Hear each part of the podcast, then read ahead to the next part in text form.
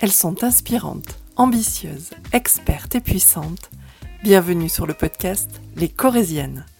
Je m'appelle Pauline Chassin et comme vous en avez maintenant l'habitude, je rencontre tous les mois une Corésienne qui me raconte son parcours. La Corésienne du jour, c'est le genre de personne en qui on a tout de suite confiance, à qui on donnerait le bon Dieu sans confession. Elle est douce, altruiste, attentive. On a envie qu'elle nous tienne la main lorsqu'on a une épreuve à traverser. Tant mieux, elle est sage-femme. Nelly Valentin a 36 ans. Elle est passionnée par son métier. Ce qui l'anime, c'est de ne pas savoir de quoi sera fait sa journée. Cette jeune maman de trois enfants est hyperactive et lorsqu'un malheureux accident de la vie la pousse à ralentir son rythme effréné, elle doit occuper ses dix doigts. Elle rencontre une Corésienne qui l'inspire et lui apprend la couture. Comme Nelly ne fait rien à moitié et qu'elle est très douée, elle crée Pomme Pirouette, sa marque d'accessoires colorés pour bébés et enfants. Je vous invite aujourd'hui à découvrir le parcours de cette Corésienne surprenante à plusieurs égards. Eh bien bonjour Nelly Bonjour Pauline et merci. Eh bien écoute, je suis ravie de t'accueillir sur le podcast. Nous allons rentrer directement dans le vif du sujet euh, et je vais te demander ce que, la question que je pose à toutes mes Corésiennes, quel est ton lien avec la Corrèze? Alors, mon lien avec la Corrèze, euh, je ne suis pas née en Corrèze. Ah, D'accord. Euh, non, j'ai. Euh, en fait, moi, je suis née en région parisienne. D'accord. les origines sont maternelles en fait. La famille de ma maman est purement, purement corésienne, de Saint-Germain-les-Vergnes. Et mon papa est lorrain. Donc en fait, deux individus loin l'un de l'autre se retrouvent à Paris à 18 ans, principalement pour le travail. Et puis, et puis voilà, donc mes frères et moi, on n'est pas du tout nés en Corrèze. donc j'ai grandi en région parisienne. Et, et un jour, donc en cinquième, mes parents me disent on a fait des fiches de vœux, on s'en va ou en Lorraine ou en Corrèze. Alors je te rassure, je n'ai pas une image Corrèze euh, hyper euh, positive au départ. Hein. D'accord. quand vous avez 12-13 ans et qu'on vous dit euh, bah, tout ça c'est fini. Et puis moi j'allais chez ma grand-mère en vacances. C'était bien, c'était les vacances. Mais voilà, non, et puis quitter les copains, etc. Et en fait, donc je suis arrivée pour la rentrée de 4e en Corrèze. D'accord. Et bah, la finalité, c'est que j'en ai 36 aujourd'hui et que j'en suis pas partie. Bon, c'est bien que ça t'a plu. Donc voilà, j'en suis tombée amoureuse. C'est vraiment un coin superbe et, euh, euh, voilà. Donc, euh, donc, je ne peux pas dire que c'est depuis ma naissance, non, non, mais j'ai appris du coup à l'apprécier et, pourtant j'étais venue en boudant. Ah, littéralement, parce qu'à 13 ans, on boude. Oui, bah, littéralement, exactement. C'est tout à fait ça. Qu'est-ce que c'est être une Corésienne pour toi Du coup, voilà? bah, du coup, oui, être une Corésienne euh, en fait, ça va passer par euh, euh, apprécier ce département parce qu'il a des multiples facettes. j'ai appris à le découvrir. Je pensais pas être faite pour la campagne parce mhm. que parce que parce que j'étais dans la région parisienne où tout est puissance. Mais en fait, c'est vivre en Corrèze, c'est parfois apprendre à prendre le temps. Il y a la nature à portée de main et en même temps il y a tout ce qu'il faut pour avoir une vie palpitante. Donc non, j'aime beaucoup ce département et, et, dans, mon parcours, on a euh, failli le quitter. Euh, on est parti pour deux ans pour une très belle région euh, qui est Clermont-Ferrand, que j'ai découvert, qui est, superbe, mais on rentrait tous les week-ends. Voilà, j'ai jamais réussi à, décoller d'ici. une amoureuse de la Corrèze. dans quel environnement tu as grandi? Alors, je pense que j'ai été chanceuse parce que, euh, parce que dans, un, petit cocon, dans une petite bulle, euh, bien, bien protégée, euh, très peu connue de, de, malheur dans mon enfance, et de parents super, de petits frères, donc on était un petit clan, un petit clan de cinq, et donc beaucoup, beaucoup, beaucoup de valeurs familiales, ça c'est sûr, des deux côtés. Donc une enfance ouais, hyper joyeuse, où, j'ai pu faire tout ce que je voulais, même si, même si c'était dur, j'ai des parents très, très modestes mais qui, qui, faisait beaucoup de choses pour nous. Euh, je sais que mon père, il comptait, tous les jours, mais, mais voilà, j'ai pas eu cette impression de manquer de quoi que ce soit. Donc, euh, ouais. Une enfance heureuse, donc en région parisienne. Oui. Ok, c'était dans quel coin? Alors, euh, en rigolant souvent, je dis on est tous nés à Versailles. Ça en jette, et du coup, les gens mais non, on habitait euh, à côté de Trappes, à Elancourt. On a déménagé Coignères, donc une banlieue, euh, une petite banlieue, mais sympa. Moi, j'en ai des souvenirs de dingue. Et, euh, et, et, à l'inverse, sur ces sujets-là, un peu plus, un peu plus un peu plus difficile à mon arrivée au collège parce que, parce que moi j'étais habituée aux origines diverses et variées donc, Mhm. et, et c'est hyper enrichissant. Bien sûr. hyper enrichissant. Ouais. Donc, euh, donc, euh, voilà, Ah petit bah, coin, petit coin sympa. bah, 78. 78. Ok. Euh, et quel enfant étais-tu? Bah, ça va avec un petit peu ce que, ce que j'ai dit, je pense. J'étais une enfant, euh, ma mère disait souvent, j'avais toujours le sourire en fait. Donc ça, c'est vrai que c'est pas parti. Euh, J'étais, euh, c'est pas parti non plus, toujours partante pour, pour tout en fait. Donc be- besoin des autres, ça c'est sûr. J'étais toujours, toujours partante pour, pour tout. Euh, beaucoup de copains. J'ai changé d'école.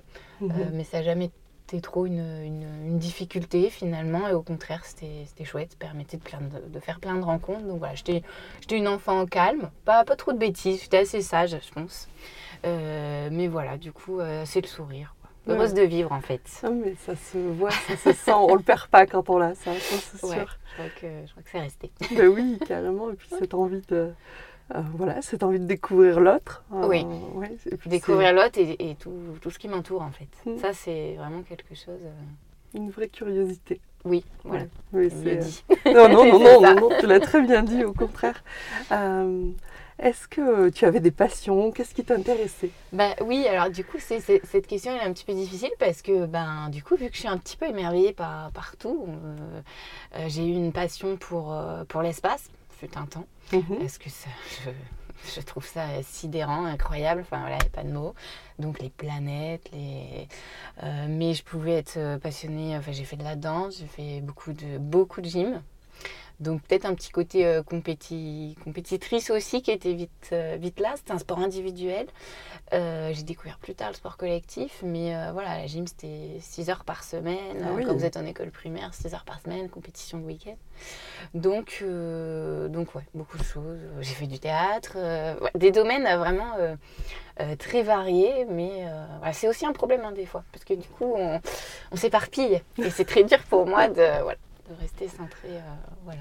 Oui, et puis euh, ça nous amène à aujourd'hui. Euh, aujourd'hui, tu fais tellement, tellement, tellement de choses. On va parler un petit peu de ton, ton parcours scolaire. Ouais. Raconte, raconte-nous. bah, écoute, alors peut-être mes parents parleraient mieux, mais non, j'ai, j'ai- bah, pareil, j'étais sage, donc je, je- on va dire que je rentrais plutôt dans les, dans les clous.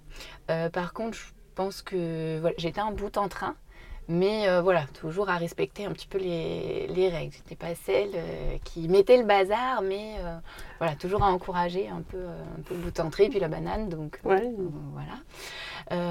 Après, la, la petite particularité, c'est que j'ai sauté une, une classe. Alors moi, j'ai je n'ai pas du tout vécu que, comme ça, parce qu'en fait, on était dans une classe de CM1, CM2, et, Mhm. euh, et avec ma meilleure amie, en fait, en CM2, on a changé de rang, quoi. Bon, Et du coup, rentrer en sixième. Alors maintenant que ma fille est en CM2, je me dis, ouais, mais pour mes parents, ça a dû être rentré en sixième un Bien an et demi avant que prévu. Enfin, voilà ah ouais, mais, euh, mais, euh, mais voilà, c'est la petite particularité. Et, et je pense qu'en en fait, j'ai toujours été par, par la suite euh, ado ou même, même plus grande euh, avec des gens plus âgés. Mhm. Ça, c'est c'est une réalité. Donc voilà, finalement, ça tout s'imbrique un petit peu. Mais euh, mon, mon mari a 10 ans, enfin, c'est pas mon mari encore, mais il a 10 ans de plus que moi. Donc voilà, on va pas s'étonner. Donc oui, toujours intéressé par un peu plus âgé que moi. Et c'est vrai que voilà, j'ai- sauté cette classe et voilà, tout le monde est, tout est sur mon lit. Ça s'est euh, tout s'est remis en place quelque part, effectivement. Et après, comment ça s'est passé Les années euh, collège, les années lycée? Les années lycée. J'ai- alors le collège, oui, c'est vrai que ça a été euh, mitigé parce qu'il y a eu un- du coup un grand chamboulement et en plein, on va dire pré-ado, ado, euh, ça n'a pas été, ça a pas été facile, comme j'ai dit. Je suis arrivée en Corée en boudin. Et puis ça a vraiment tourné une page parce que j'ai arrêté la gym. alors je commençais à être trop, trop grande en taille Mhm. aussi pour ce sport. Et j'ai un peu tout balayé. J'ai passé une année euh, euh, bah, à plus rien faire. Et donc là, c'était pas possible. Par contre, ça, je me suis bien rendu compte que c'était pas possible. Donc l'année suivante, et ben, j'ai dit, puisque je suis très grande, et ben basket. Et j'ai découvert le sport co. D'accord. Euh, donc ça, c'était ça, c'était une super découverte. Bah, j'ai jamais arrêté le basket Mhm. sauf depuis là trois petites années. Mais, mais voilà. Et puis lycée, moi j'étais à donc j'étais au collège de, de l'Arche. Très bons souvenirs, des, des, belles rencontres à cet âge-là. Enfin, l'amitié prend encore un autre sens. Tout à fait. Et euh, le lycée où on est un peu tous éparpillés, parce que moi, collège de l'Arche, tout le monde euh, part en Dordogne. voilà. Et année lycée où, euh, où oui, moi j'ai fait un bac scientifique, j'étais à Cabanis. D'accord. Et, et non, c'était des super années, non, un peu classique. Hein. donc je l'ai dit dans l'introduction, tu es sage-femme. Oui. Comment tu en es arrivée là? Alors, je peux pas dire que c'est par hasard, parce que... mais je peux pas dire que c'est une vocation euh, depuis toute petite, parce que, bah, comme j'ai dit, il y avait... moi, si on me demandait ce que je voulais faire quand j'étais petite, euh, bah, un jour, ça pouvait être maîtresse, le lendemain, c'était astronaute, le surlendemain, c'était pilote de ligne. Un pilote de ligne, c'est resté un moment, parce qu'au au lycée, d'ailleurs, ils proposaient un, premier certificat d'aéronautique, donc que j'avais fait en plus. D'accord. Euh, enfin, voilà, on repart sur l'éparpillement permanent, mais voilà, moi, tout en fait, moi, tout, me fascine. Donc, euh, donc, je peux pas dire que voilà, ça fait longtemps que je dis que je vais être sage-femme, sage-femme. Je pense que m'occuper des autres, ça, c'est quelque chose qui, oui, qui depuis, euh, depuis longtemps, euh, et on était sûrement à peu près certain que je ferais un travail qui m'amènerait vers les autres et à prendre soin des autres. mais non, non, ma prof de maths au lycée, elle dit à mes parents, surtout pas de fac. Nelly, si on la lâche, ça, ça, fera bah, pas. ça ne fera pas. Donc, euh, donc j'étais, euh, je devais aller, euh, oui, en maths sup, maths à la rentrée, au lycée Gay-Lussac à Limoges. Hein, on partait pas très loin de la Corrèze. Mhm. du coup, j'étais aussi jeune, hein, j'avais, j'avais 17 ans, puisque j'avais une classe. Donc, ce départ a été difficile, mhm. ça c'est certain. très attachée à ma, à ma famille, donc c'était très compliqué. Je rentrais tous les week-ends. Et en fait, au, bout d'un mois et demi, j'ai dit à mes parents non, non, non, non, non, je vais aller en médecine. Waouh et c'est là où voilà, j'ai des parents formidables parce que, bah, parce que toujours ouverts à euh, OK, on te suit. Mais bien sûr. et euh, OK. Donc voilà, une année de médecine, la première un petit peu chaotique, où en effet ma prof de maths avait sûrement pas tort. la fac, voilà, si on me coupait du, un peu de la rigidité de l'école. Euh, voilà. Mais par contre, oui, alors une révélation, je sais pas, mais oui, vous faites une première année, vous n'avez rien obtenu bon, vous avez beaucoup rigolé, mais qu'est-ce que tu fais de ta vie? Donc, Finalement, là, à ce moment-là, j'avais 18 ans. qu'est-ce que tu fais de ta vie? Non, mais je redouble, c'est sûr. Et puis, euh, et puis on y va. Euh, donc, c'était plus le monde. J'étais fascinée par le monde de la réanimation néonatale. D'accord. Donc, euh, il y avait ce, côté plus pédiatrique. Mhm. M'occuper des enfants, m'occuper des autres et des enfants, parce que je trouve les enfants tellement comment dire, sont sans jugement, sans filtre. Les adultes le sont beaucoup plus. Donc je me sentais bien auprès des enfants. Donc voilà, il y avait euh, et puis euh, et puis bon bah la, vie fait que je loupe médecine de, très très peu, mais j'ai dentaire ou sage-femme et du coup là c'était une évidence, une évidence de, partir sur l'aventure euh, aventure sage-femme, un petit peu l'inconnu, mais mais l'aventure qui restait dans le monde où je voulais évoluer. Oui. Et alors, avant qu'on rentre un petit peu plus dans, mm. dans, ce, dans les détails de ton métier, comment on devient sage-femme, etc., il euh, y, a aussi une étape euh, dont il faut qu'on parle pour l'anecdote. Oui. pour l'anecdote, euh, un challenge s'est offert à toi. Oui. je crois que je sais où tu peux venir. il y a une dizaine d'années, mm. tu as été élue Miss Limousin. Et alors, je préciserais même qu'avant d'être élue Miss Limousin, j'ai été élue Miss Corrèze. Ah oui, parce que pas Parce que c'est parti de là. Alors oui, mais, oui, complètement par hasard. Alors comme toutes les petites filles, euh, je regardais Miss France. J'ai un père... Euh, j'ai un père très joueur, on jouait tout le temps, tout le temps, donc Miss France faisait partie de nos jeux, à savoir qui allait gagner, à faire des paris, etc. Alors des yeux de petite fille, oui, mais j'étais pas plus euh, fascinée par princesse, par les, les talons, j'en ai jamais mis en fait, euh, justement plutôt complexée par ma taille que l'inverse. Euh, basket, enfin voilà. Et, et, puis bah oui, c'est une petite anecdote, on va dire pleine d'émotions pour moi, mais c'était ma, ma grand-mère qui, qui, me disait non mais il faudra que tu te présentes, il faudra que tu te présentes, Miss Corrèze, Miss Limousin non, mamie, non, je vois pas pourquoi, comment, qu'est-ce que j'y ferai, qu'est-ce que j'apporterai, non. Et puis, puis il arrive l'âge 24 ans, et puis c'est la dernière année où on peut, on peut participer, et donc euh, ma grand-mère m'appelle, elle revoit l'info dans le journal, il faut que tu ailles, il faut que tu ailles. Alors j'ai rencontré une personne euh, extraordinaire, Nadine Price. La merveilleuse Nadine, oui. C'est ça. Euh, je, l'appelle, je lui dis voilà, c'est peut-être trop tard, en espérant un peu que c'est trop tard finalement. Bah, ça, c'est bien moi, c'est attendre le dernier moment pour savoir si vraiment la, vie fait que oui, il faut que je le fasse ou pas. Et elle me dit ah ben si vous voulez, mais c'est demain matin. Ok, donc sortie de garde de nuit, euh, pas très fraîche, pour se présenter à un entretien où quand même la présentation est importante. Et puis elle me, me prend photo et puis hop, dans le journal. Et puis, et puis une semaine après, c'est, enfin 15 jours après, c'est l'élection. Et, et, et, voilà. Et en fait, euh, oui, je comprends pas trop ce qui m'arrive. Euh, je, m'en souviens très très bien. Donc ma, ma grand-mère, je lui avais dit non, non, non. Elle m'avait promis de venir et elle était là ce jour-là. Je l'ai pas su tout de suite.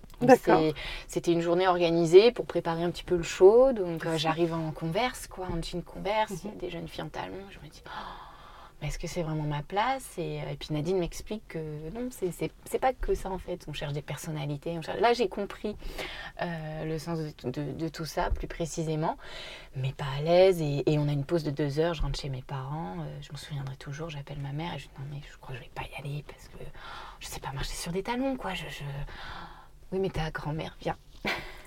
Et ça, ça a été la motivation. Ah donc voilà, donc j'y suis allée. Et puis, et puis, et puis voilà. Et après, bah, le petit côté compétitrice reprend le dessus. Vous êtes Miss Corrèze. Et, et, du coup, oui, vous, vous suivez, vous allez à Miss Limousin. Et puis là, ça ne s'arrête pas. Et, euh, et puis euh, voilà. Et ah. puis je parcours la Corrèze, du coup. Bien sûr. Et ça, c'est fascinant. Et tu tombes un peu amoureuse de notre département. Ah bah oui, oui, ah bah complètement, parce, que, parce que je découvre des endroits que je ne connaissais pas, euh, euh, des sports que je ne connaissais pas, des, des, des gens, des personnalités. Des... Non, non, c'était fascinant. Mais bien sûr, j'imagine. Oui, parce que on, on, a un peu cette image. Euh, sois belle, tais-toi. Voilà, sois belle, hein et tais-toi. Exactement. tu l'as beaucoup mieux dit que moi. J'allais dire autre chose, mais et, et en vérité, c'est pas ça. Non. Euh, alors pour avoir rencontré Nadine euh, et euh, en avoir discuté avec elle, euh, c'est effectivement, elles font briller les yeux des petites filles, elles représentent notre Corrèze, elles sont engagées pour la plupart et, et, et, elles ont vraiment beaucoup, beaucoup, beaucoup de choses à apporter. Et, et, vraiment, elles sont très très bien structurées, enfin vraiment ah dans leur mais, tête. Mais clairement, clairement.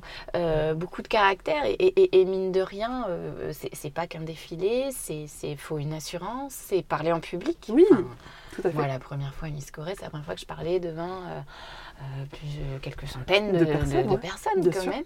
Et donc, c'est prendre la parole, c'est savoir s'exprimer, c'est. Non, non, faut un bagage. et je pense qu'en ça, Sylvie Tellier a, oui, oui, a, amené une image complètement différente. Et, dans, on part donc un mois en préparation pour Miss France, ça a été le mois le plus exténuant de ma vie. Bien sûr.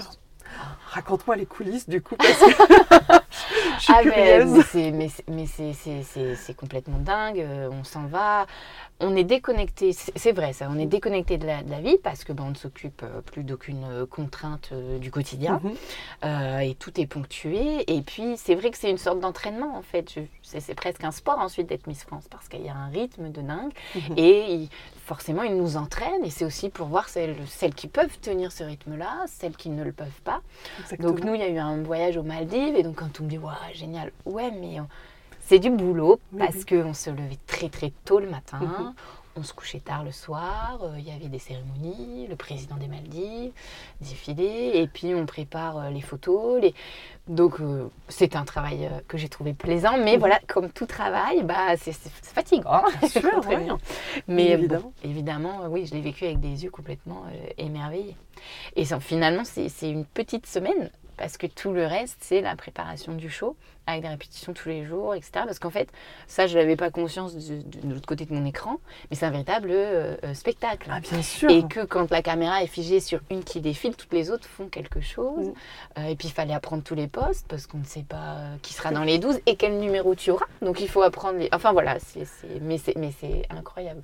Ah oui, j'imagine. Merci de partager cette expérience. si on repart un petit peu sur, sur ton métier actuel, euh, ton métier de sage-femme, euh, qu'est-ce qui te plaît le plus et qu'est-ce qui te plaît le moins dans ton métier? Bah, ce qui me, oui, ce qui me plaît le plus, c'est que c'est compliqué de résumer en une seule. Euh, on a le temps. en une, on a le temps.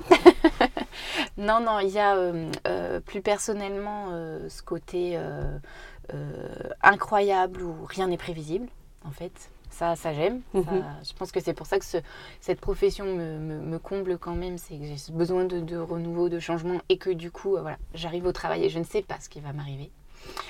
Euh, et, et on partage avec, euh, avec ses patientes, avec les, les conjoints, euh, des choses incroyables, des émotions qui ne sont pas descriptibles.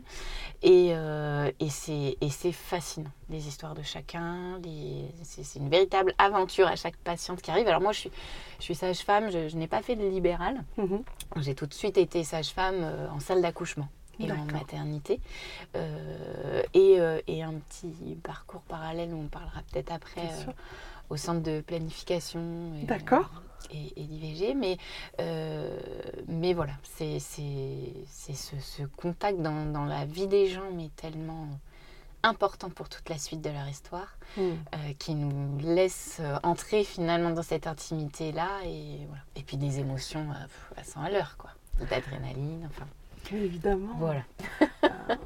Donc, euh, enfin, vraiment, c'est sûr, ce métier-là me correspond parce que, euh, voilà, c'est- voilà, je ne sais pas ce qui va m'arriver quand, quand j'y vais, et c'est toujours, euh, toujours passionnant. Alors, c'est pas toujours, euh, pas toujours facile, mais euh, passionnant. Et puis, et puis, je fais ce que j'aime, quoi, prendre soin des autres, l'empathie, accompagner. Pousser les gens à se surpasser, parce Oui. que aussi bien euh, euh, les papas ou accompagnants que les mamans, Oui. tout le monde a besoin de beaucoup de, D'être coaché, oui, oui, dans l'effort. ouais, des fois c'est un véritable coaching, ouais, dans l'effort, dans, dans... Et puis, puis voilà, on se rend compte, en accouchant aussi, de, de, de- de choses qu'on ne se pensait pas capable. Mm. Donc, euh, donc non, non, c'est tout cet accompagnement-là qui, qui est magique. Et puis bon, moi je, je, je, je le dis encore, euh, voilà, c'est magique. Un accouchement, c'est magique. Enfin, le premier cri d'un bébé, je dis accouchement, mais alors moi quand je dis accouchement, c'est accouchement naturel, c'est césarienne, c'est Oui. tout mode d'accouchement confondu et, et j'y tiens bien particulièrement. Mais le premier cri d'un petit loup qui arrive, c'est euh, voilà. c'est- Voilà, il n'y a pas de, il y a pas de mots. Ah non, non, non, c'est effectivement un moment euh, suspendu. Euh, et c'est vrai que ce- cet épisode des Corésiennes, c'est vraiment un hommage à toutes les, les sages-femmes qui nous accompagnent euh, et toutes les puéricultrices aussi. Oui, parce que je ne peux pas faire ça toute seule. Exactement. Euh, moi, j'ai, moi, quand j'ai commencé, euh, et puis clairement, alors nous, nous, on travaille avec des, des auxiliaires à la Mhm. maternité de Brive, et quand j'ai commencé, on était en duo. Euh, et, et finalement, mes collègues sages-femmes, c'est pas qu'elles m'ont rien appris, bien au contraire, mais j'étais en garde à mes débuts, à 23 ans, j'avais 23 ans. Euh, et et j'étais en garde avec une auxiliaire et, et c'est elles qui m'ont beaucoup, beaucoup appris, beaucoup épaulé. Enfin voilà, c'est- on est une équipe. Et Ouais. je parle pas des gynécologues autour et, et de l'anesthésiste. Et voilà, il y a tout un panel. euh, On est une équipe. Vraiment, voilà, on partage des moments tellement particuliers que on est quand même assez soudés.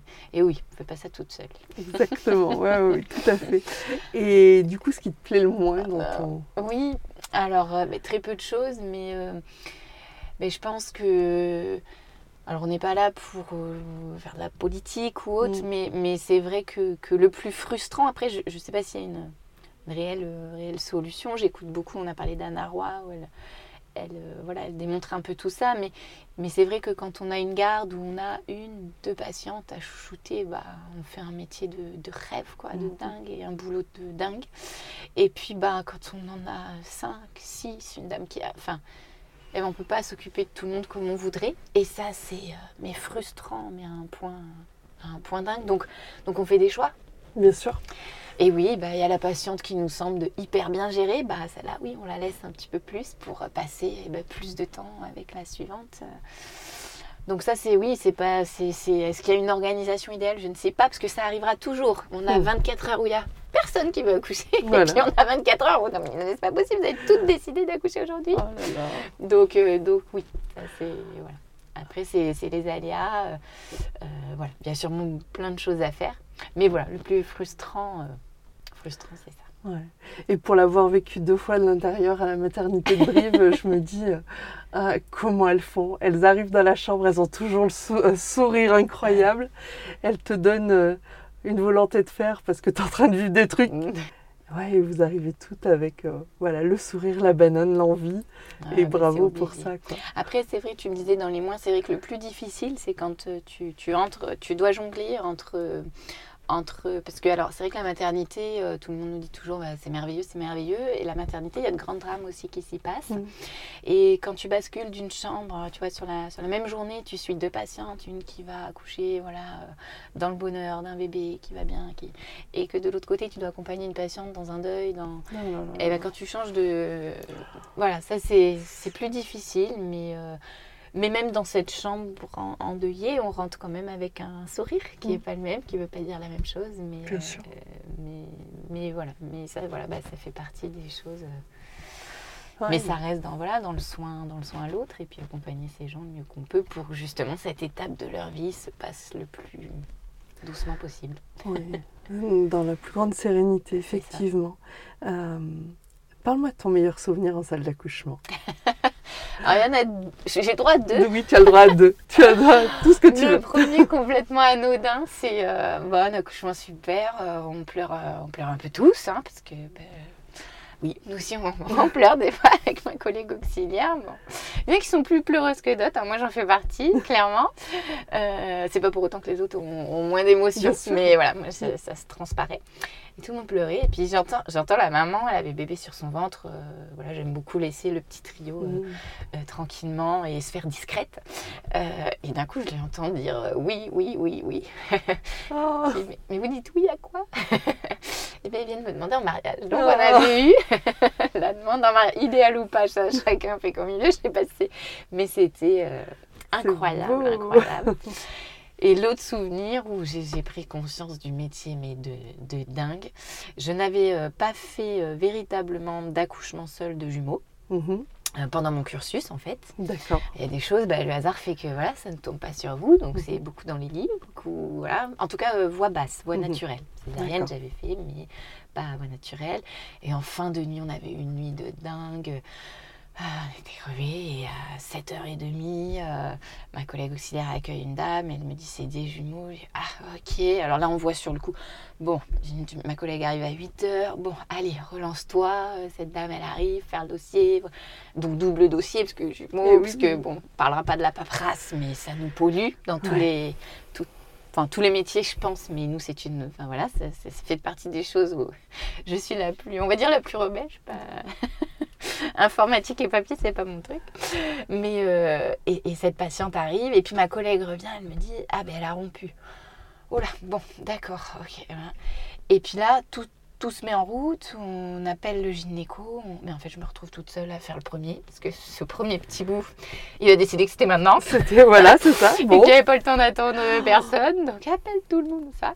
Et puis, bon, dans un accouchement de jumeaux, le premier, c'est comme tous les autres accouchements, pas Mhm. compliqué. Par contre, bah, tout l'enjeu est sur le, le deuxième enfant, où on est limité dans le temps, où il peut mal se poser. Enfin voilà, c'est le deuxième. Comment il va se Et donc présenter là, je me retrouve, ok, ma, ma collègue d'étage était descendue, hop.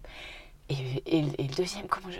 Ah, gynéco, il, il- ah, bon, en fait, cet enfant, ben pareil, il a tout fait tout seul. Super. C'est-à-dire que je perce la poche, j'attends que le gynéco arrive, oui, non, ah, oh, pff.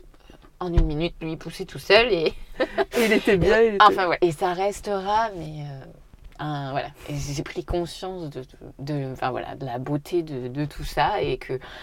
Que oui, on était là, mais pour accompagner, mais que voilà, la nature restait quand même euh, assez, assez présente, quoi, d'une Oui. force incroyable. Parce que je vais pas dire que cette maman avait besoin de personne, mais ses enfants et cette maman euh, il faisait- avaient pas besoin de grand monde. ouais, bah, tu vois. Et comme quoi, euh, Oui, mais tu l'as- Ça, c'est un souvenir. Tu l'as aidée, cette, euh, Oui, cette femme. Oui, tu oui, étais là, tu lui as sûrement donné les bons Mais mots au bon moment. Oui, oui, oui, c'est sûr, mais, euh, mais voilà, la nature euh, est dingue, enfin incroyable. Oui, et c'est ça aussi euh, qu'on voilà, qu'on peut reprocher un petit peu aujourd'hui à, à- l'accouchement, à l'hôpital, peut-être surmédicalisé ou Oui, alors c'est vrai que moi j'ai- j'ai un peu de mal avec ce, avec ce, avec ce mot. Alors peut-être parce que ça fait, euh, oui, ça- depuis 2009, je suis euh, à l'hôpital. Euh, je pense que bah, c'est comme partout. Enfin, en fait, voilà, les extrêmes, alors peut-être m'effraient moi personnellement, donc dans mon métier aussi. Je pense que ça a permis quand même de diminuer beaucoup de facteurs, euh, de, de décès néonataux, de Mhm. décès maternaux. Euh, donc, donc c'est pas inutile. Donc, faut pas tout bafouer. Non, bien sûr. Après, faut trouver son équilibre. euh, si on n'est pas d'accord avec ce, ce- ce mode-là, ben, on peut accepter aussi de prendre des risques. C'est le Mhm. choix de chacun, en fait. Euh, mais voilà. Après, c'est sûr qu'il y a du travail à faire, que, que les patientes se font entendre de plus en plus, que voilà. Donc, euh, je pense qu'il faut rester ouvert à plein de choses et puis, et puis savoir se remettre en question. Oui, dire que bah là, on n'a pas été bon. C'est pas parce que ça se fait depuis des années qu'on doit le faire. Euh, mais, euh, mais voilà, c'est vrai que ce mot surmédicalisation me, me gêne parfois. Oui. Parce que, bah, parce que voilà, pour vivre des accouchements compliqués et difficiles, bah, heureusement qu'il y avait une perfusion, heureusement qu'il y avait. euh, voilà, des fois, comme j'ai dit, l'obstétrique est, est incroyable et surprenant parfois. Ouais. Donc euh, voilà, mais par contre, euh, je pense qu'on pourrait s'adapter un peu mieux. Voilà, il y, a- il y a beaucoup de choses, euh, beaucoup de choses à faire. Il y a quand même beaucoup de choses qui se développent. Alors pas la vitesse peut-être de l'attente des patientes, mais euh, mais ça vient et voilà. Oui, bien sûr. Que- Et, et puis c'est tout un travail à organiser. Et, et ce qu'il y a de bien aussi, c'est que, comme tu l'as dit, on, on écoute de plus en plus les envies et les besoins Oui, des patientes. Et c'est ça, c'est super. Tu peux arriver à la maternité avec ton projet de naissance. euh, on te dira ce qu'on est capable de faire Voilà. ou pas. On en discutera en tout cas. Et, et c'est là où je pense qu'il y a vraiment un travail euh, à l'époque, hein, quand on a mis en place les, les cours de préparation à l'accouchement, c'était une avancée considérable. Euh, et je pense peut-être, oui, qu'il y a un gros travail là-dessus à faire. Euh, euh, nous, on a commencé à l'hôpital de, de Brive, il y avait des cours de préparation, et là, ça a été tout repris. Le Covid a, a aidé au fait qu'on a pu faire des cours individuels, donc ça, c'était passionnant. Alors, moi, j'aime bien aussi le collectif, parce que ça permet d'entendre, enfin, c'est enfin, c'est tout le système de réunion de groupe en fait. Ça permet de se sentir beaucoup moins seul dans sa peur Mhm. parce qu'on se rend compte que la voisine euh, c'est pareil. Euh, voilà, c'est comme le, le- comme le bain en chambre ou le bain en nurserie. Moi, ce que j'ai toujours aimé à Brive, c'est que euh, on faisait des, des soins en chambre au début parce Mhm. que bah, après l'accouchement, on en parlera, mais voilà, on, est- vrai. on est bien dans son cocon, dans Mhm. sa chambre, on a envie de- pas forcément de voir grand monde, mais de sortir, d'aller vers l'autre, et ben on se rend compte que l'autre maman, c'est son premier, elle est aussi gauche que nous, et puis ça fait un bien fou. Ouais, Voilà. ça. donc, euh, donc, euh, donc voilà, mais c'est vrai que voilà, cours individuel et, euh, et vraiment à anticiper tout ça.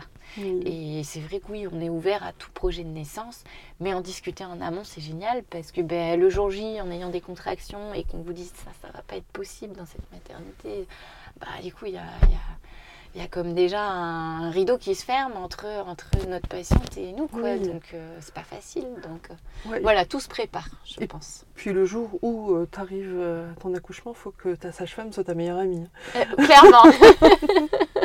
Clairement. Clairement, bah ouais, après c'est à nous aussi à voilà, à- bon c'est notre travail d'entrer en lien avec cette personne et vraiment confiance en nous, Mm. parce que sinon oui ça ça peut pas marcher. Alors après il y a, l'être humain, ça des fois ça matche plus que, que d'autres, mais euh, mais euh, mais oui oui. Et je pense que ça passera par de la préparation, ça c'est certain. Ah oui, oui, exactement. Euh, on a discuté quand on a préparé cet épisode euh, au fait de, de se sentir extrêmement seul après l'accouchement. Oui. Euh, je pense que c'est une grosse problématique, c'est un tsunami quand tu bah, quand accouches et, quand, euh, et la suite, donc tout ce qui est postpart- le postpartum. Déjà, est-ce que tu peux nous expliquer ce qu'est cette période?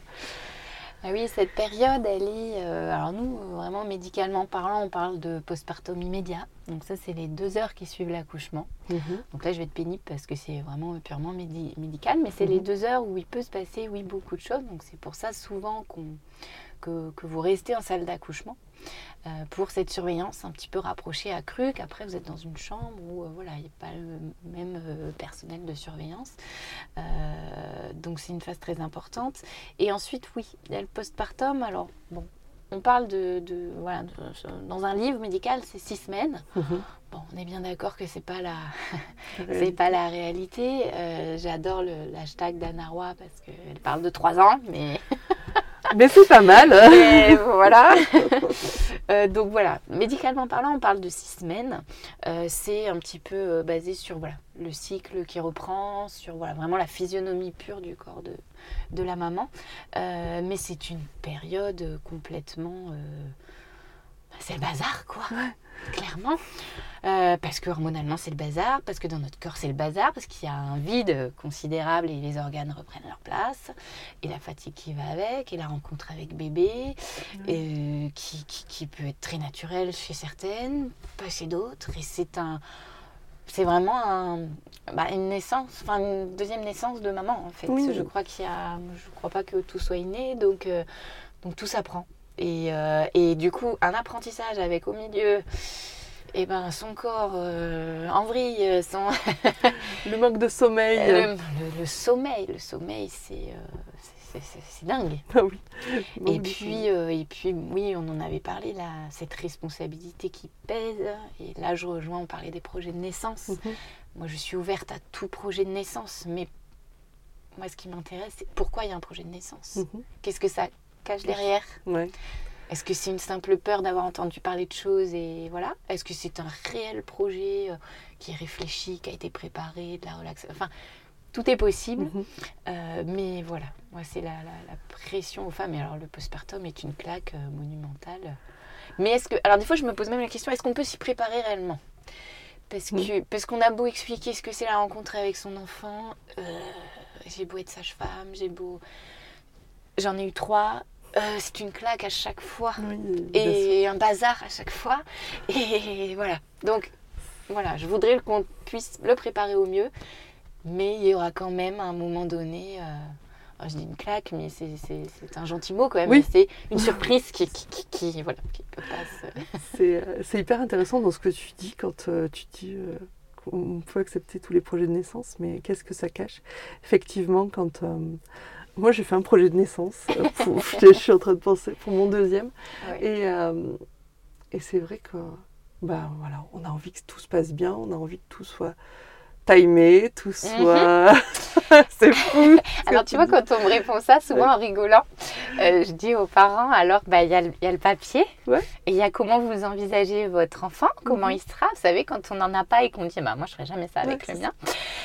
Et puis euh, le mien, il fera jamais de crise dans le supermarché à rouler bien par terre, sauf que s'il le prend en fait. Oui, c'est ça. Et que du coup, je dis souvent, bah, avoir un enfant, c'est ne pas connaître la fin du film. Mm. Et du coup, bah, l'accouchement, c'est pareil. On peut, on peut rêver, on peut avoir envie de plein de choses, mais ça se passera peut-être pas comme ça. Donc euh, voilà, préparer pour qu'on aille vers ce que vous vouliez, oui. Mais c'est l'inconnu et le rôle de papa-maman, il sera euh, pareil. Oui, exactement. Donc Euh. c'est vrai que, ouais, voilà. Est-ce qu'il y a quand même, euh, et là je, pas- je pense à l'après, au post-accouchement, est-ce qu'on a des alertes? On a une jeune maman autour de nous qui vient d'accoucher. Euh, est-ce qu'on a des alertes pour euh, justement éviter qu'on tombe dans la dépression La dépression, parce que le risque, c'est vrai qu'il est là, il est grandissant, je Mm. crois. Euh, quand un narwhal parle de 3 ans, peu importe après si c'est une simple dépression pour certains ou postpartum, mais moi je crois que la dépression postpartum peut arriver euh, un an après, un Mm. an et demi après, parce que finalement elle est quand même liée à l'arrivée de ce bébé où on a su- survécu entre guillemets et où ça, ça explose. Ouais. Oui, alors nous, notre rôle en maternité, c'est vrai que c'est de déceler euh, aussi euh, les premières petites alertes, mais euh, alors tout le monde a entendu parler du baby blues. Mhm. J'adore, j'adore les sketchs de Florence Foresti là-dessus, parce que c'est trop bien, il faut limite la voir, mais comme ça on rentre dans les clous, on l'a. Mais euh, voilà, donc c'est vrai que nous, on, a, on voit beaucoup de, de- de femmes avec des, des petits traits, mais souvent c'est le baby blues, et en fait le but c'est oui, de voir si ça continue ou pas. Donc quelles sont les petites alertes? Bah, C'est vrai que de toute façon, euh, un peu les mêmes que la dépression, mais ça va être de la grande fatigue, de l'irritabilité. euh, pas d'envie pour grand chose, rester un petit peu enfermé, plus avoir envie de s'habiller, euh, très irritable, plus supporter grand chose. Euh, et et j'ai envie de dire que, un, un peu comme pour la dépression, peut-être pas la personne concernée qui va être capable de se dire que ça va plus, en fait. Mm. Parce que tout est, tout est tellement nouveau depuis l'arrivée de cet enfant que peut-être c'est normal, peut-être peut ça l'est pas. Et souvent, je sais que quand on prépare la sortie d'une d'une maman, de- euh, à l'accompagnant, je je j'aime bien quand il est là, Mhm. d'ailleurs. Ça, c'est génial quand il est là parce que, bah, déjà parce que depuis qu'on a accouché, on a une, une monticule d'informations. Donc on le sait très bien que dans le lot, on en a retenu le quart, clairement. Donc il y a deux personnes qui écoutent, c'est génial parce que, parce que du coup, deux personnes n'ont pas les mêmes angoisses Mm. du tout, donc ne vont pas retenir les, les mêmes choses. Euh, mais souvent, voilà, je m'adresse à l'accompagnant en disant c'est un petit peu vous euh, qui allez remarquer tout ça. C'est-à-dire que cet état-là, votre dame, elle est émotive, euh, tape facilement, fatiguée, euh, manque d'envie, manque d'énergie, tout ça. Ça peut rester un petit peu, mais ça ne doit pas rester euh, plus longtemps que quelques jours. Euh, et ce que je dis souvent à la maman, c'est que le jour où quelqu'un vous dit je ne te reconnais plus, Mm. Tu es très fatiguée. tu es très fatigué, t'as pas, t'as plus envie de te ma- maquiller ou, mais voilà, Mm. plus comme avant. Ou, et ben, il faut impérativement que ces mamans-là, elles cherchent pas plus loin et qu'elles, et aillent consulter. Il y, a, Mm. il y a plein de, on peut appeler une sage-femme libérale. On peut aller voir son médecin généraliste, on peut...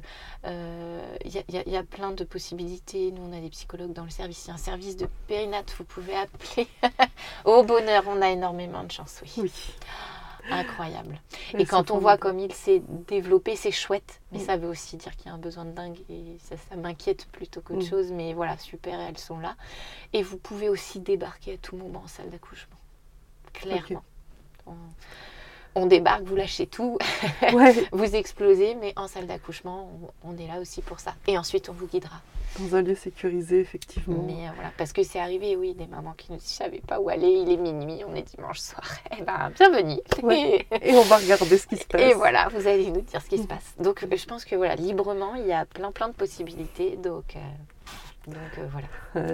Mais voilà, l'accompagnant joue un rôle, enfin, accompagnant, la maman qui, la mamie qui vient aider, peu importe qui, et voilà. Et aux mamans, vraiment se dire s'il y a quelqu'un qui vous dit ça, c'est pas méchant, c'est pas pour vous embêter, c'est pas parce que euh, voilà, vous avez une tête de déterré, mais c'est, peut-être la réalité et qu'il faut le prendre vraiment au sérieux. Vraiment. Ouais, et puis il faut le prendre positivement. C'est une alerte qui peut Oui. euh, éviter que. Oui, tout, tout éviter peut le pire. hein. euh, Ouais, aussi.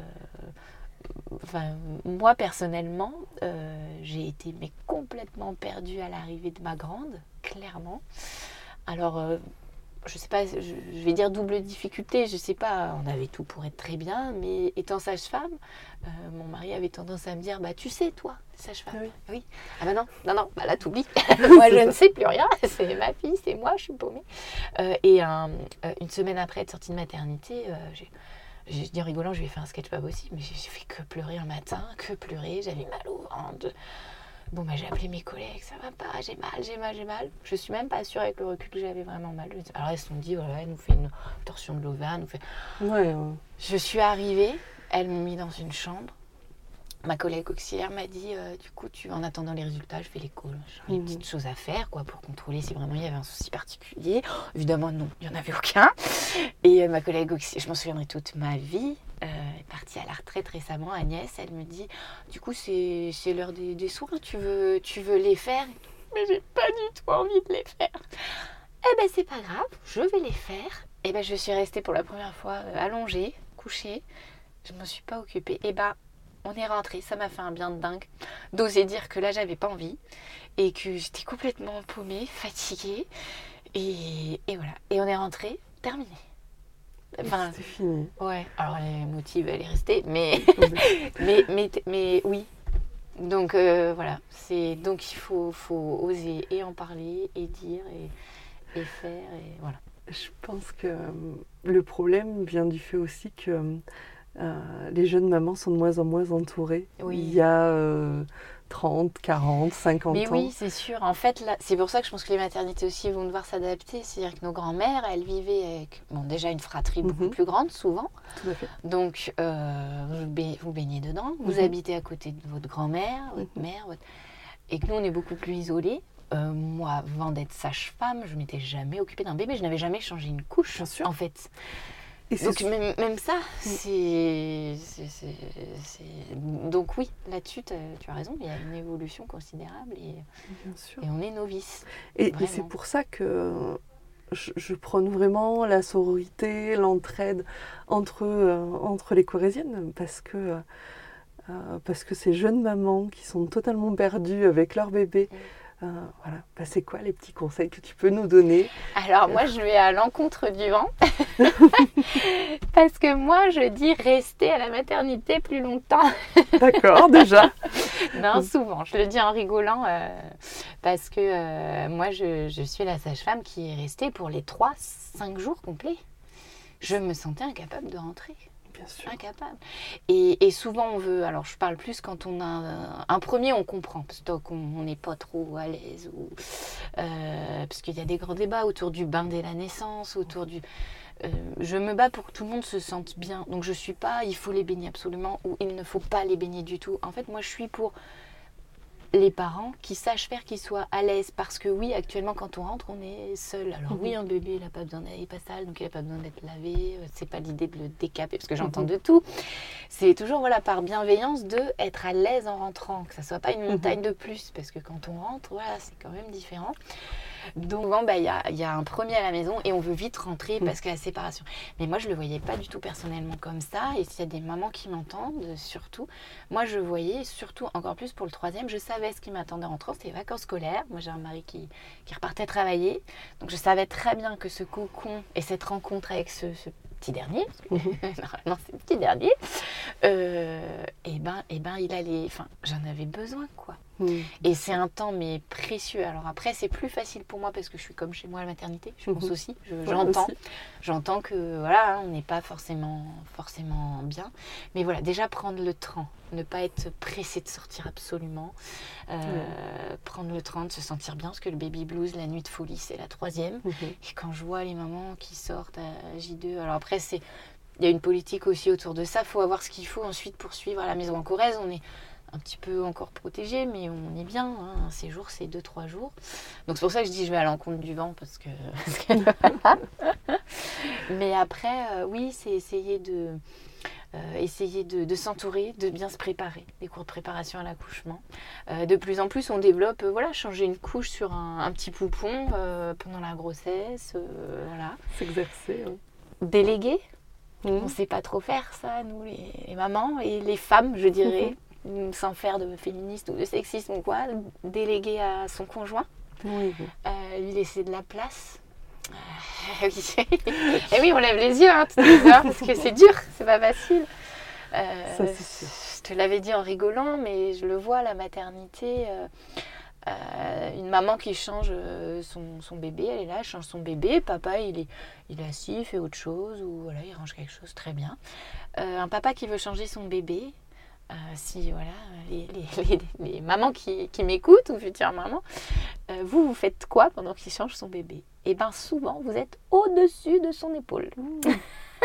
Alors qu'il faudrait prendre juste ces, 5-10 minutes pour se poser et être tranquille. Donc voilà, peut-être savoir déléguer un peu et, euh, bien préparer tout ça. Ouais, et puis peut-être aussi accepter l'aide qu'on va vous offrir. Mhm. Parce que... Oui, quand je dis déléguer, en fait, c'est oui, c'est ce côté-là. C'est-à-dire accepter qu'on vous aide. Et, euh, je, dis souvent accepter les, tous les conseils, en fait. Parce qu'il y a des conseils qui ne vont pas du tout nous parler. Parce que souvent, mhm. c'est ce qu'on nous reproche un petit peu en maternité. C'est-à-dire, ah bah, j'ai tout entendu. Hein, euh, euh, blanc, noir, gris, du coup, je ne sais pas quoi faire. Donc, je dis souvent que bah, même si on doit rester objectif, nous, il y a nos expériences différentes. Celles qui ont des enfants, celles qui n'en ont pas. Celles qui ont été au sein, celles qui ont été au biberon, celles donc il y a un panel d'expériences qui font que oui, on n'est pas toujours objectif et qu'on va donner un petit conseil qui nous a servi. Donc du coup, il y en a un panel complet. Et ben il y en a qu'on va dire tout de suite, ah non mais pas du tout, ça, ça me parle pas du tout, je n'ai pas du tout envie de faire comme ça. D'autres, ah bah oui, je vais faire ça.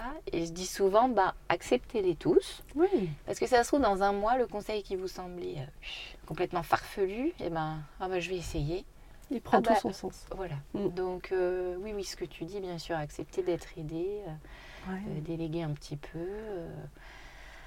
donc ouais, mais c'est vrai que oui, ça reste. Euh, Accepter qu'une copine vienne vous faire la vaisselle parce que. Oui.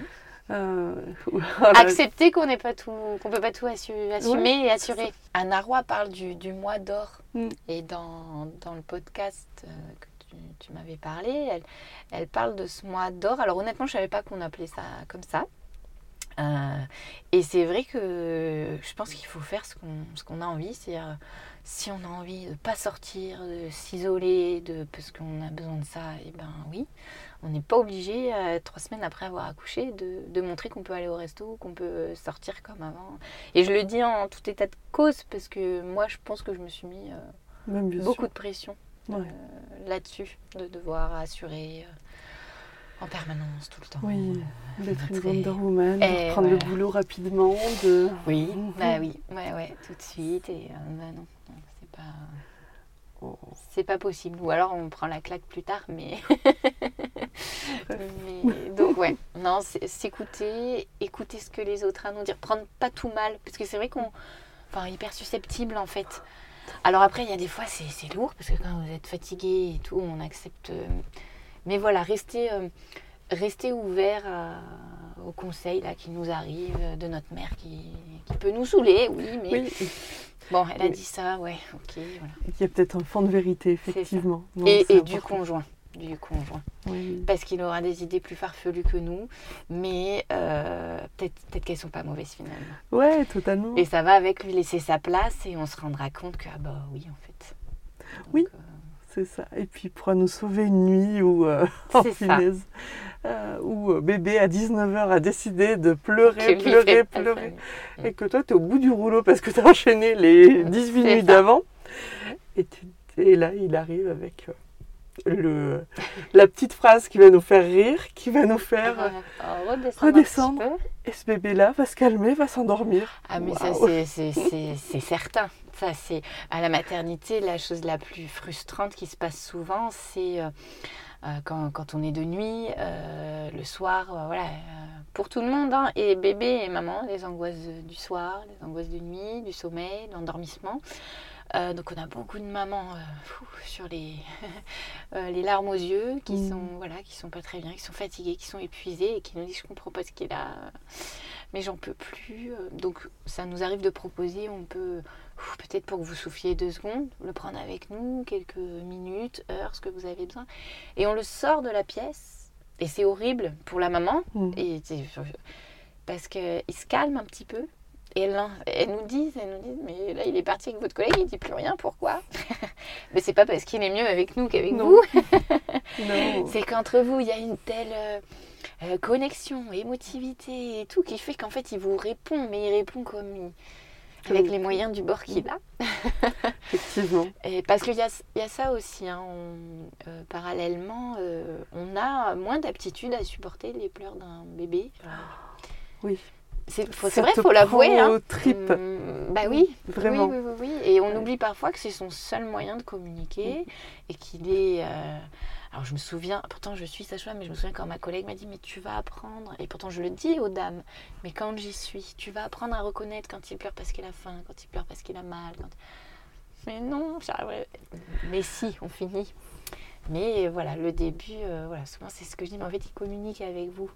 Après que vous compreniez pas, bah, c'est normal. C'est normal. Et être. Et puis vous allez essayer tout, puis il y a un truc qui va, voilà, qui va marcher. Exactement. Mais c'est voilà. Pas facile. Qu'est-ce que ça a changé pour toi d'être, euh, de devenir maman en tant que sage-femme? Euh, Je dirais que c'est c'est bien et c'est pas bien. Enfin c'est voilà, ça ça m'a apporté et en même temps euh, ça pèse un peu plus lourd du coup parfois. Euh, ça m'a apporté parce qu'il y a y a ce petit côté. euh, euh, même les dames, hein, souvent, les, patientes, vous disent, quand vous donnez un avis sur quelque chose quoi, mais vous, vous en avez des enfants? Alors, quand on dit qu'on n'en a pas, souvent on a l'impression, ah bah, cette sage-femme, elle ne peut pas me comprendre. Mais en fait, quand on n'en a pas, du coup, on est très objective aussi sur, sur tout. Euh, donc ça permet aussi de, voilà, de démarrer euh, voilà, avec la même attitude pour tout le monde parce que bah, moi, nous, justement, on n'a pas connu, on ne sait pas ce que c'est une contraction. Euh, on est capable de l'expliquer, je pense, et de complètement accompagner, mais voilà. Après, oui, plus personnellement, bah, moi qui étais assez dans l'empathie et dans l'émotion, oui, c'est devenu plus compliqué à, à gérer. Alors, c'est notre travail de, de ne pas le, montrer. Mais personnellement, c'est plus épuisant euh, d'accompagner des mamans parce qu'on se projette sur certaines situations. Sûr. Après, voilà, ça, il y a des petits détails auxquels je ne faisais pas attention et qu'en ayant basculé, je fais beaucoup plus attention. Euh, euh, quand, quand, à la naissance, on est obligé de séparer, tout bêtement, hein, maman de, de bébé, ben, j'avais pas pris conscience peut-être aussi grandement de, ce temps en fait qu'il faut le réduire au max et ou revenir vite donner des nouvelles ou euh, et le et le papa aussi. Pour avoir vu mon conjoint je suis aussi différente avec les les conjoints parce qu'en fait on en parle alors c'est vrai de plus en plus mais toujours pas assez. Cette place elle est elle est terrible et je pense qu'il va falloir parler aussi de dépression postpartum des papas parce que je pense que dans le lot il y en a c'est possible, oui. Il y en a, parce que la place est, est quand même très difficile. D'être là, d'assister à tout, de ne pas savoir faire comment aider, mhm. de se faire rembarrer. Parce que, parce que typiquement, la patiente, je l'aide, je la conseille sur une contraction, je vois le papa dire exactement les mêmes mots et faire exactement la même chose. Non, toi, tais-toi. Donc, c'est une non, mais c'est vrai, c'est vrai. Je... Pourtant, je suis arrivée sage-femme en mode, pareil, sur la présence d'un papa à l'accouchement. Moi, je suis arrivée du haut de mes 23 ans. Ah bah non, euh, papa, il doit être là, c'est comme ça. Mais pas du tout. Pas forcément. Pas forcément, en fait. et là, on rejoint sur, oui, la personnalisation de chaque accouchement, parce que non, tous les hommes n'ont pas besoin d'y assister, toutes les femmes n'ont pas envie qu'ils assistent. Enfin, voilà, encore une fois, c'est en discuter avant, c'est euh, entendre que son conjoint. Bah, et pareil, après, mettre des mots derrière. Pourquoi tu n'as mm. pas envie d'y accoucher? T'as peur de quoi? De voir quelque chose? Moi, je sais que j'essaye. Maximum d'en parler avec eux, comme couper le cordon. Est-ce que est-ce qu'il y a un réel intérêt pour le papa euh, Voilà, vous n'en avez pas envie, euh, bah, vous n'en avez pas envie. Fera pas de vous un meilleur papa. Non, c'est Mais bon, après c'est pareil pour les mamans. Accouchez voix basse, césarienne, ça fera pas de vous meilleure maman du monde. Donc il y a tout un. mais voilà, mais c'est vrai que oui, voilà, d'avoir eu des enfants, d'avoir vécu des accouchements, ça a bousculé ma façon de voir mon travail, ma façon de voir les patientes, et l'émotion. Voilà. Ça... Est-ce que ça a fait de toi une meilleure sage-femme? Bah, j'ai envie de dire oui, parce que j'espère qu'avec le temps, j'évolue du, du, bon côté des choses, mais je dirais euh, euh, plus difficile à moi en rentrant à la maison. Euh, tout simplement parce qu'avant, quand j'avais une journée difficile, euh, un deuil, une mauvaise nouvelle qui a été annoncée, je rentrais à la maison, j'avais une, je vais dire une facilité parce qu'on est toujours marqué, mais facilité à, voilà, je passais à autre chose parce que ben, j'avais pas d'enfant en rentrant à la maison. Mm. Donc du coup, je reprenais ma petite vie de, jeune femme, voilà, un mm. peu insouciante, voilà. C'est d'ailleurs très impressionnant ce, ce contraste. Moi, je suis sortie. L'école de sage-femme est une véritable école de, vie, souvent je dis, parce que à 23, 24 ans, moi, je suis sortie à 23 ans. Euh, entre la femme, des fois c'était effrayant, entre la femme que j'étais au travail, quand j'enfilais ma blouse, mhm. et la femme bah, de 23 ans euh, qui découvre tout et qui est dingue. Et donc, euh, Miss Corrèze, Miss Limousin est arrivée là. Enfin, deux mondes qui, qui, voilà, qui, qui s'affrontent. Et donc, euh, donc oui, je dirais que le, voilà, le, métier est encore plus passionnant. Oui, j'ai eu des enfants, donc j'ai évolué et j'espère voilà, du bon côté, mais plus dur dans la gestion à la maison. Parce que quand on a une journée très difficile, on voit ses enfants, on ne peut pas s'empêcher de dire bah ouais, mais nous ils sont là. Ou, enfin, et donc ça, ça remue un peu plus. Voilà. Donc c'est plus un, travail euh, voilà, sur ça. Euh, je trouve que c'est hyper intéressant de la façon de voir les choses tu as un discours qui est hyper déculpabilisant pour les mamans. J'espère. Oui, mais vraiment. J'espère parce que je crois que c'est mon, combat du moment. Euh, il y a deux ans, l'été, euh, j'ai été de nuit en maternité et je voyais toutes ces mamans, mais avec tellement de, pression. Et je me suis rendu compte que moi, pour mon troisième, mais je m'en suis mis mais énormément. J'ai voulu essayer d'allaiter, je n'avais pas allaité les autres. Euh, d'accueil, mais euh, voilà, je, l'assume complètement. J'ai voulu essayer. Et puis d'assumer parce que, parce que ce troisième bébé, pour les deux grands, enfin, une pression de fou. Et je me suis rendu compte qu'il y en a de plus en plus. Et quand j'entends des mamans, le plus dur pour moi, c'est des mamans qui, qui se disent euh, qu'elles se sont pas senties maman parce que l'accouchement s'est pas passé comme elles auraient voulu, parce que l'allaitement maternel ne se passe pas comme elles veulent, parce que, eh ben, je trouve ça euh, terrible. Donc Mm. oui, j'aimerais tellement que... Peu importe le- la façon dont ce bébé vienne au monde, vous serez de bonne maman. Et La vous- meilleure maman pour ce bébé, Voilà, c'est ça. en fait. Et vous êtes celle qui le connaît le mieux. Et je pense qu'il faut se faire confiance. Oui, Il faut. euh, Ouais, faut, faut entendre, c'est ce que je disais, être ouverte à tous les Mm. conseils, être ouverte à tout. Et vous, vous allez savoir ce qui vous, ce qui vous va le mieux, Mm. en fait. tout à fait. Mais, euh, mais ça demande aussi un peu de, oui, un peu de courage, un peu de, un peu de plein de choses. Mais oui, déculpabilisons. Parce qu'en fait, moi, je me suis rendu compte, hein, ils ont juste besoin d'un sourire, euh, de calme, de patience. Et si du coup, on s'enferme dans un... Moi, Marc, à vouloir essayer, essayer d'allaiter, ben, j'ai l'impression finalement qu'il y a même des moments que j'ai pas... J'ai pas savouré euh, enfin, tu. complètement librement, en Mhm. fait. Et, euh, et non, et en fait, eux, euh, non, ils veulent un sourire, euh, de la ca- du calme, de la tendresse, euh, des bras grands ouverts. euh, Du lait. quand eux, ils ouvrent les Du lait, oui. Et alors, ben, souvent, je, je fais rire parce que quand on fait les, les dossiers à l'arrivée, qu'on découvre une maman, quand je dis est-ce que vous voulez allaiter, elle me laisse pas finir, elle me disent oui ou non. Et ça aussi, c'est avec un peu de temps et puis, puis selon la personne que j'ai en face. Mais je dis en rigolant Ah bon, vous voulez pas du tout donner de lait à votre enfant? Celles qui me disent non spontanément, j'ai dit Vous m'avez pas laissé finir, mais vous voulez allaiter au biberon ou allaiter au sein? Mais rassurez-moi, vous allez lui donner du lait. C'est ça, exactement. Voilà, et du coup, euh, voilà, c'est. ça, ce discours-là, il est vraiment déculpabilisant pour le Ah, coup. mais, oui. mais, mais je m'en suis très vite rendu compte. euh, Justement, tu me disais qu'est-ce que ça m'a apporté de, de- d'av- d'avoir accouché ou d'avoir eu des enfants? C'est que des mamans avec des allaitements euh, euh, qui se passent pas forcément bien, mais en fait, en creusant, elles elles savent pas trop si elles en ont euh, vraiment envie ou c'est quelqu'un de la famille qui a poussé, mais elle, en fait, ça lui plaît pas et tout. Et ben, de dire, ah mais vous savez, moi j'ai une fille, moi, j'ai pas allaité. Hein. Mm. Ah bon? Vous? Le vous, mais combien de fois je l'ai entendu?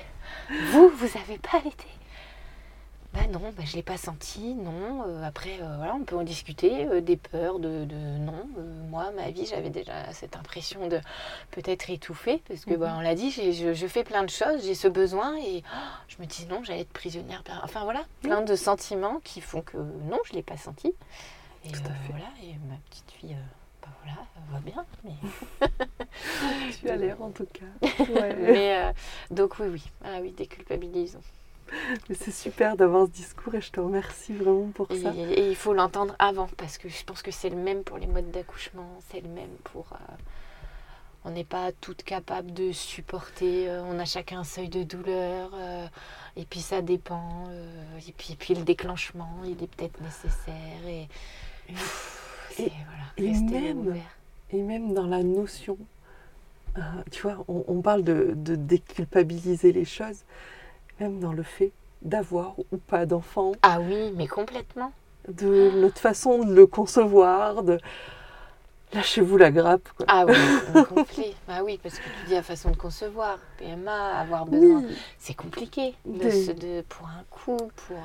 Et les femmes qui n'en ont pas envie, parce qu'on a le droit de ne pas en avoir envie et on est normal. oui, Et c'est j'aime pas le mot normal parce qu'il n'y a pas de normalité, mais du coup, ah oui, oui, complètement. Ouais.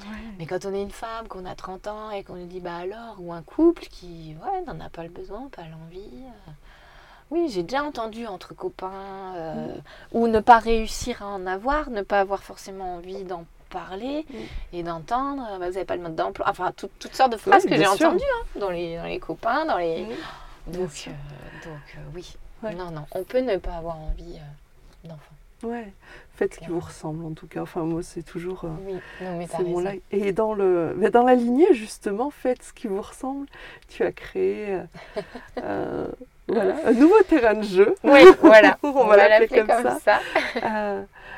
Euh, si on continue oui, à retracer ton, ton parcours, Mm. comment Pomme Pirouette est arrivée dans ta vie? Mais je pense que euh, ce côté euh, créativité, en fait, il était sûrement là depuis longtemps parce que. Bah parce que oui, j'étais intéressée de, de tout, donc très curieuse. Euh, j'ai rapidement aimé la, la musique, j'avais option musique au collège, j'ai fait du piano, donc, euh, mais je l'avais pas tellement, euh, je pense, perçu. Alors, je pense que ça serait à refaire, je serais sage-femme, mais des fois je me dis, euh, oui, est-ce qu'une... euh, voilà, ce qu'une autre faculté aurait peut-être, mais bon. Et du coup, oui, j'ai ce besoin de créer. J'ai créé Pomme Pirouette, alors, mais pareil, hein, un, petit peu, un petit peu par hasard. En fait, c'est à chaque fois un peu euh, par hasard ou un moment de ma vie. Et après, il y a le challenge qui prend un peu le, le, relais ou le dessus. Mais euh, oui, bah, je m'étais cassé la cheville, euh, il fallait que je m'occupe. Raconte-nous ce que c'est Pomme Pirouette déjà. Oui, c'est vrai. Bah, Pomme Pirouette, c'est une, c'est une entreprise où je fabrique des articles de couture. donc pas des vêtements, plutôt des accessoires. Mhm. Pour les 0-10 ans. Euh, alors assez pour la naissance aussi. Et évidemment, bah, dans un monde qui me, qui me ressemble, c'est-à-dire euh, hyper coloré, hyper euh, joyeux. voilà, donc complètement un peu plein de folie, quoi. Des associations de tissus qu'on ne ferait pas et qu'on me dit souvent en rigolant, bah, il n'y a que toi pour pour avoir l'idée de, de, le mettre comme ça. mais, mais voilà. Après, je pense que ça a été un, au départ un échappe. Donc oui, je me, je me, je me foule la cheville, euh, je me grave un tort, donc euh, voilà, coincé. Donc bon, bah, ça, voilà, on le comprend vite, c'est un problème de rester mhm. coincé, d'être euh, pas pouvoir faire ce que je veux, c'est compliqué. Et donc on habitait centre-ville, donc il y avait des petits cours de couture et j'ai rencontré, on a souvent quelqu'un qui nous inspire, mais une femme incroyable qui me dit oh là mais qu'est-ce que vous voulez? Parce que moi faire un cours de couture pour apprendre à coudre une fermeture pour savoir coudre une fermeture non mais euh, moi vous faites un cours puis vous ressortez vous avez créé vous avez fabriqué ça. Et là elle monte une trousse je lui dis oh, jamais de la vie j'aurais réussi à faire ça. Et bien si si. Et puis voilà. Et ensuite j'ai été enceinte de ma fille ça m'a donné envie de créer. Créer bah, les copines euh, voulaient aussi. Mmh. et puis bah là une une autre euh, une autre inspiration, une collègue qui se lance elle aussi, qui me dit viens faire un marché, viens voir. Oh, je sais pas, parce qu'on s'appelait aux copines, s'appelait à ma mère, mais est-ce que. Est-ce que ça va plaire au grand euh, public? Voilà, bon, oui, je sais pas. Et puis bon, je suis toujours sage-femme, donc oui, bon, allez, bon, mais, mais voilà, oui, moi j'aime essayer, donc euh, je crois que c'est mes parents qui m'ont toujours. Euh, pousser comme ça, quoi. Euh, essaye, fonce, voilà. Tu verras bien. Investis-toi et tu Et ça permet d'apprendre et l'échec. Euh, si on parlait de ma ah, j'ai pas été élue, ouais, bah en fait c'est pas grave, mais t'appréhendes, voilà. Donc faut essayer, on apprend plein de choses. On fait de belles rencontres comme toi aujourd'hui. c'est gentil. Et, et donc, donc oui. Et puis, et puis bah oui, le marché, bah oui, en fait, ça plaît un peu aux autres. Ah bah, est-ce que j'ai vraiment quelque chose à apporter? Et eh ben, et eh ben oui. Et du coup, bah, c'est des créations que, évidemment, j'ai réfléchi et en tant que sage-femme et en tant que. Euh, je dis sage-femme parce que ben, euh, on me demande des tours de lit. Ben, non, j'en fais pas parce que mon métier me, m'implique de dire euh, bah, on évite euh, les tours de lit. Mhm. Euh, attache tétine, non, parce que je ne fais pas passer en labo, donc non, j'en fais pas. Faites attention à ce que vous achetez. voilà. Et puis des choses hyper pratiques, toujours lavables à la machine, je dis bien, pardon, je précise.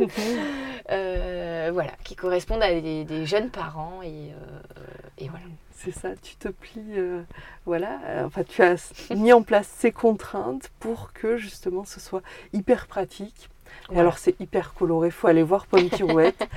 Euh, non, non, vraiment, vraiment, vraiment. Euh, c'est comme ça que je, voilà, que j'ai eu ton contact euh, par l'intermédiaire de alors c'est quoi? C'est la ville, c'est la, oui, l'aglo. Voilà, c'est l'aglo qui. Tout à fait. Bah oui, bah, je les remercie parce qu'ils ont fait une campagne là aussi, euh, euh, toute une démarche. Parce qu'après derrière ça, on revient à la Corrèze, mhm. c'est-à-dire euh, parce que oui, là j'essaye de, de, me développer, on va dire récemment en tant que marque, avoir mhm. ma collection officielle, parce que je faisais beaucoup de personnalisation où les gens choisissaient leur tissu, etc. Mais en fait j'ai Oh, peut-être l'aube de voilà, 4 ans de la quarantaine, envie de m'affirmer. Mhm. Je suis capable, c'est mon monde, voilà, je vous le, je vous dévoile. Moi, je vois la vie comme ça, en couleur. Et, et, si vous pouviez la voir comme ça, peut-être qu'elle serait un petit peu plus joyeuse. Parce que être heureux, je crois que ça, ça s'apprend. Oui, tout à fait. Il faut, faut se le permettre. Mhm. Et, euh, et du coup, euh, du coup, oui, voilà, faut et donc ils t'ont mis en, et oui, voilà, euh, en lumière, en lumière là-dessus et surtout pour le local. Parce qu'au travers de Pomme Pirouette, il y a mon plaisir à moi de créer, mais il y a le plaisir de, enfin, l'arrivée de, du Covid, de plein de choses, de, bah, de créer localement, de faire travailler localement les gens de pas avoir besoin d'être à l'autre bout du monde. Enfin, il y a quand même des aberrances qu'on a vu naître, du coup. Et voilà. Et donc, euh, donc voilà, fabriqué en Corrèze, fait en Corrèze. Euh, c'est voilà, c'est le petit, euh, bah oui. le live motive aussi, le truc du projet. Et oui, la fierté de Voilà, travailler en local, effectivement. Est-ce que tu veux boire un coup peut-être Ça va? tu, veux sortir un peu C'est toi qui. Oui. attends, attends, je vais, je vais stopper. Alors, on va passer à la troisième partie de, ce podcast et on va parler de tes inspirations, de tes coups de gueule et puis, et puis l'étape d'après. Euh, alors, je la pose souvent, et, euh, mais là, on a un peu, on a un peu dégrossi. En quoi ça t'aide d'être une femme dans ton métier? Eh oui. oui, ça rejoint un peu le fait euh, d'avoir été maman. mais c'est ce que je disais, ça apporte et puis en même temps, je trouve qu'un homme a beaucoup à apporter. D'ailleurs, si on pose la question aux, patientes, est-ce que vous préférez avoir un, gynécologue, alors ou sage-femme, parce que maintenant les mhm. sages-femmes font les suivis gynéco, mais homme ou femme Eh ben, on est très surpris des réponses parce qu'en fait, c'est très partagé. Ah oui Très, oui, oui, oui, oui. Tu as des femmes qui veulent absolument des femmes parce qu'elles ont l'impression qu'elles vont, bah, du coup, du fait d'être pareil, euh, euh, recevoir plus d'attention ou, autre. Et euh, il y, a y a beaucoup de femmes qui préfèrent avoir un homme parce qu'elles vont le trouver beaucoup plus doux, beaucoup plus posé. Et parce qu'il y a cette objectivité qui fait que nous, à la maternité de Brive, j'ai deux collègues sages-femmes qui ont été une ou deux promos au-dessus de moi. un qui fait que, des, que de l'échographie mais un autre qui, voilà, qui on partage les gardes ensemble, il est extraordinaire. Et, euh, souvent, j'ai des patientes qui peuvent avoir une appréhension euh, le, soir quand je les laisse en leur disant bah, Ce soir, c'est mon collègue, comment ça, votre collègue? Ah, mais j'ai dit On en reparle demain matin. Et vous allez même le préférer à moi. et c'est souvent ce qui se passe. Non, parce qu'ils Voilà, je pense que voilà, d'être une femme, euh, bah, c'est ce qu'on a dit tout à l'heure, de savoir ce qu'est une contraction, ce qui n'est pas. Ça peut induire des fois aussi dans l'accompagnement. Donc oui, c'est une force parce que on partage des émotions. très certainement, on, se comprend ou on a vécu la même. Il y a quelque chose qui se passe dans le regard. Il y a, euh, c'est vrai que j'avoue que, bah, par exemple, le moment à la fois très difficile et, euh, et qui, qui était génial, c'était d'être enceinte et de m'occuper de mes patientes. oui, effectivement. Et oui, mm. avec The Courbidou qui dépasse de la blouse, des blouses larges, donc euh, voilà. Mais euh, donc à la fois, voilà, c'est, ça, ça, a créé un lien assez naturel qui se fait. En fait, c'est, vrai. Ah, vous aussi, vous attendez. Ah, bah, voilà. Mais, mais à l'inverse, c'est pas évident quand on s'occupe d'une patiente euh, voilà, qui va ou vivre une situation très difficile ou un deuil, etc. Et on en avait parlé tout à l'heure. J'ai travaillé pendant un an, mais ensuite on a dû déménager à Clermont-Ferrand, revenir. Donc j'ai dû lâcher un peu. Je reprendrai euh, peut-être sûrement un jour. J'ai travaillé pendant un an. J'avais une journée en centre de planification. Donc euh, bon, bah là, c'est un autre verre du métier de sage-femme. Euh, c'est aborder la sexualité dans les collèges et les lycées. C'est passionnant. J'imagine, oui. Euh, faire des entretiens pré et post-IVG. Mhm. Et moi, j'ai été enceinte pendant une bonne période de, de, de, mon, petit deuxième. Et donc voilà, ça amène voilà, une autre dimension qui, qui, mhm. peut être, qui peut servir et qui peut défaillir. Tu m'étonnes. Donc oui, être une femme dans mon métier, oui, mais voilà, ne pas fermer la porte aux hommes parce que euh, ils sont incroyables. Pour en avoir rencontré certains, effectivement, on est bien d'accord, je vois Damien, si tu, m'entends. c'est vrai. Euh, quel est le meilleur conseil qu'on t'ait donné dans ta vie privée ou dans ta vie professionnelle? Euh, ben, dans ma vie privée, euh, je pense que voilà, j'ai parlé de mes parents. Euh, c'est des personnes incroyablement généreuses qui ont tout fait pour qu'on ait tout. Et, et ben fonce. Voilà. T'arrêtes pas trop, fonce, essaye, tente, crois en tes rêves. Enfin voilà, tout ça s'est réuni dans la même bulle de bah faut essayer. Je, ne peux pas vivre avec, ben, j'aurais voulu. Alors après, mon mari me dit, t'as passé d'une seule vie, tu pourras pas faire tout ce que tu veux faire. C'est voilà, hein, c'est que. Mais, mais oui, ouais, ouais. Fonce. Croire en soi et, euh, et tenter. Après, bah, ça marche, ça marche pas, mais tenter. Et finalement, professionnellement, euh, c'est ça qu'on nous apprend. Quand je disais le parallèle entre euh, l'école, l'école, enfin, on se prend une claque. Moi, j'ai, j'ai 19 ans quand je suis prise en école de sage-femme. Euh, on nous propose au début de l'été euh, euh, deux jours en immersion totale, sans aucune préparation. je découvre le milieu hospitalier, je ne mhm. connais pas. le monde, parce qu'à l'intérieur du monde médical, il y a quand même des mondes à part. Le monde des urgences est un monde à part. Le monde du bloc opératoire est un monde à part complètement. C'est une ville dans la ville. Et le, le monde de la maternité, les salles d'accouchement. Et vous débarquez à 19 ans en salle d'accouchement. Ah ouais. Tu comprends tout de suite si c'est fait pour toi ou pas. Quoi. Oui, complètement. Euh, et c'est peut-être Donc pour ça, ça, j'ai compris. Ça, j'ai compris. J'ai dit, mais c'est ça que je veux faire. Mais c'est dingue ce qui se passe là-dedans. mais c'est tout le temps, c'est tous les jours, c'est toutes les nuits. Mais c'est, ça qui se passe. Et, et après, par contre, la conscience de, mais est-ce que je suis capable? Parce que du Mm. coup, c'est un CHU, c'est un niveau 3. Euh, Waouh, mais la, la sage-femme, là, ce qu'elle vient de... Enfin, voilà. Et, et l'école, euh, voilà. Donc, pareil. Et confiance en toi. Tu es capable, tu peux. Tu peux le faire. Chouette. Voilà. Donc, finalement, voilà. Tout se rejoint. Oui, effectivement.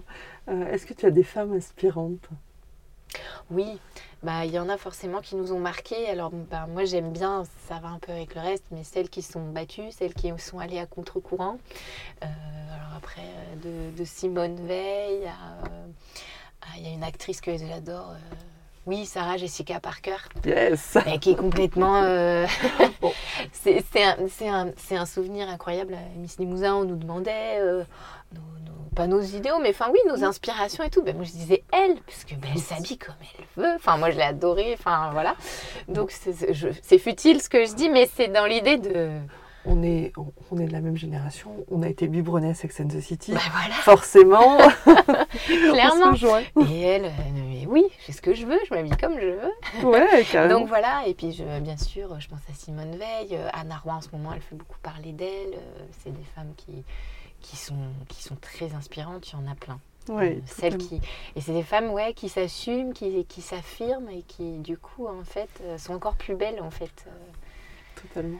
Donc euh, voilà, ayez confiance en vous les filles. Et puis oui, exactement. Et puis, euh, et, et puis cette notion de de- d'oser. Il y a un moment, elles ont fait ce choix-là Ouais. et elles ont osé devenir ce- qu'elles sont réellement Non, et intimement et de se séparer de toutes ces euh, euh, Ouais, barrières, contraintes, Ouais, ou regard de l'autre, ou Mhm. enfin ça va avec, euh, ça va avec tout. Je pense à des, à des sportives incroyables, Laure Manodou, euh, Mmh, enfin, totalement. pff, complètement quoi. Parce Ouais. que c'est des parcours euh, incroyables. Par contre, il n'y a rien sans rien. Mhm. Ça, c'est ce que j'essaye d'expliquer à mes enfants. totalement. On n'a rien sans rien. euh, papa, il bosse très dur et ben, on n'a rien sans rien. Et maman aussi. Alors, en ce moment, un petit peu à la maison. Ouais, mais. C'est le parcours de vie qui fait ça. euh, mais, euh, mais ouais. Mmh, totalement. Est-ce que tu as une devise? Bah, je l'ai un peu, euh, un peu mis euh, à ma sauce et pour pomme pirouette, mais c'est croquer le bonheur en couleur en fait. Ah bien. Parce qu'il y a croquer, quoi, manger, euh, profiter de tout ce qui se passe et, euh, et voyez, le monde, voyez le monde coloré, heureux quoi. Profiter. Chouette. Bon, on va le retenir. on va le retenir. C'est quoi pour toi l'étape d'après et comment tu vas la franchir? Bah, c'est pas toujours facile pour moi de me projeter.